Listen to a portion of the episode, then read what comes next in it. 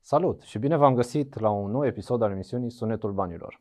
Astăzi o să discutăm despre noua taxă de solidaritate a OMV Petrom, despre plafonul îndatorării SUA și despre ultimele declarații ale lui Elon Musk. Să începem!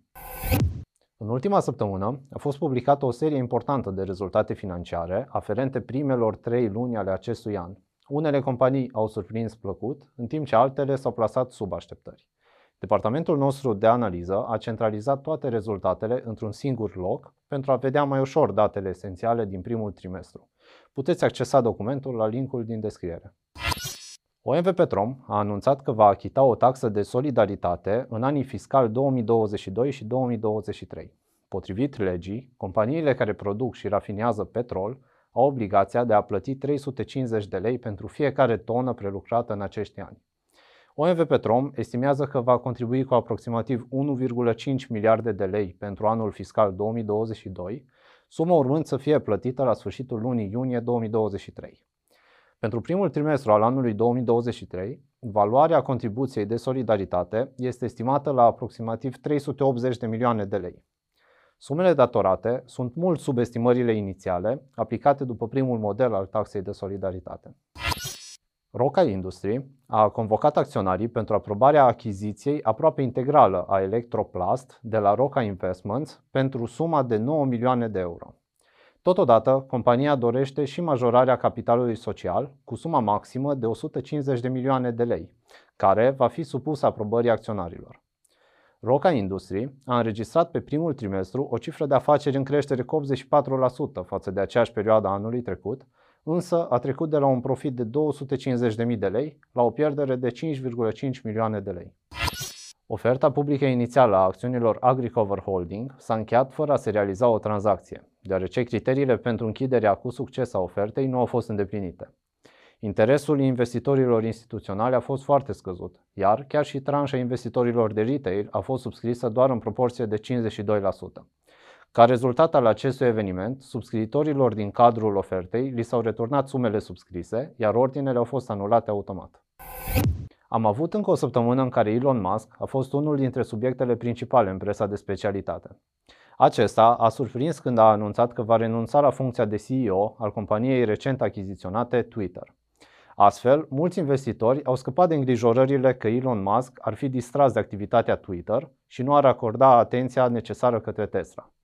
Mai mult, în ultima întâlnire anuală cu investitorii, Musk a afirmat că va rămâne în conducerea Tesla și în viitor, iar anul acesta vor începe livrările modelului Cybertruck.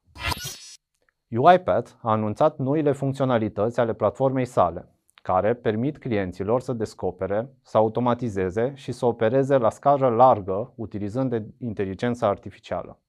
Aceste particularități au ca scop îmbunătățirea fluxurilor de informații între sistemele, oamenii și comunicațiile necesare pentru operare. Actualizarea aduce o accelerare a automatizărilor, o reducere a timpului necesar pentru valorificare și o creștere a productivității. UiPath Business Automation Platform extinde suita de produse, oferind oportunități de automatizare a mai multor procese cu acces la inteligență artificială de nivel enterprise, experiențe noi pentru dezvoltatori și îmbunătățiri în guvernanță și asistență. Newmont, gigantul din industria aurului, a încheiat un acord de 19,2 miliarde de dolari pentru achiziționarea rivalului australian Newcrest Mining, consolidându-și poziția de lider mondial în producția de aur. Tranzacția, care a primit aprobarea Consiliului de Administrație al Newcrest, dar așteaptă aprobarea oamenilor legii, reprezintă cea mai mare încheiere în sectorul minier de aur până în prezent, depășind achiziția rivalului Gold Corp de către Newmont în 2019. Achiziția adaugă mai multă expunere la aur, în contextul în care prețul lingourilor se apropie de nivelul record și va stimula în mod crucial și segmentul extracției de cupru, având în vedere cererea așteptată să depășească oferta pe măsură ce se face tranziția de la combustibilii fosili. Negocierile privind plafonul de îndatorare continuă la Washington după întâlnirea de marți de la Casa Albă dintre parlamentarii de rang înalt și președintele Joe Biden. Părțile implicate depun eforturi pentru a găsi o soluție, deoarece data limită în care SUA ar putea intra în incapacitate de plată se apropie rapid.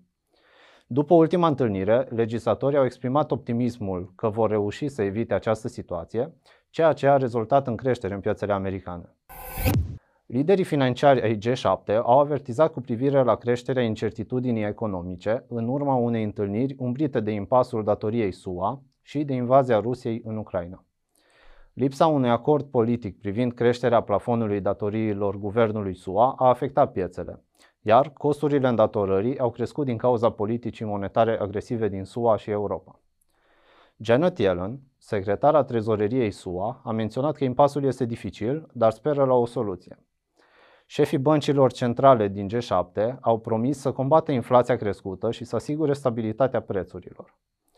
În plus, au menționat evaluarea că sistemul financiar global este rezistent în încercarea de a liniști investitorii după falimentele recente ale băncilor din SUA.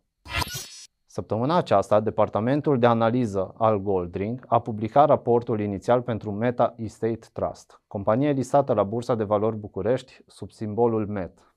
În calculul prețului țintă au fost luate în considerare cele mai recente date emise de companie, precum și condițiile economice și de piață actuale. Linkul spre analiză poate fi găsit în descriere. Acestea fiind spuse, vă așteptăm și săptămâna viitoare pentru a afla principalele trenduri ale săptămânii. Nu uitați să dați like, share și subscribe, dar nu în ultimul rând să dați valoare informațiilor prezentate astăzi. Până data viitoare, investiți inteligent!